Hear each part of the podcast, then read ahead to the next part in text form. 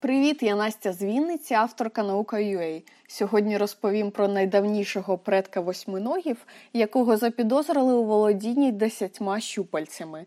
Каракатиці кальмарів від восьминогів і пекельних вампірів розділяє кількість рук. У перших їх по 10, а у других по 8.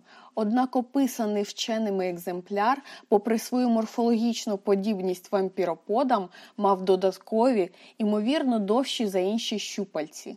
Вампіроподи це група, до якої належать восьминогі та пекельні вампіри, що, попри свою назву, є невеликими глибоководними головоногими молюсками з тропічних вод. Американські вчені описали надзвичайно добре збереженого вампіропода сіліпсімоподі Байдені з території штата Монтана.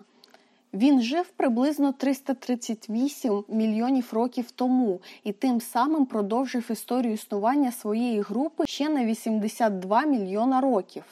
Втім, на відміну від своїх восьмируких нащадків, він є єдиним відомим вампіроподом з десятьма руками, теж оснащеними присосками.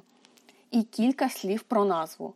Останнє слово не просто так може здаватися вам знайомим. Назва роду сіліпсімоподі очікувано походить з грецьких слів чіпкий та нога, але назву виду вирішили присвятити інавгурації 46-го американського президента Джозефа Байдена, що відбулася на момент подання статті.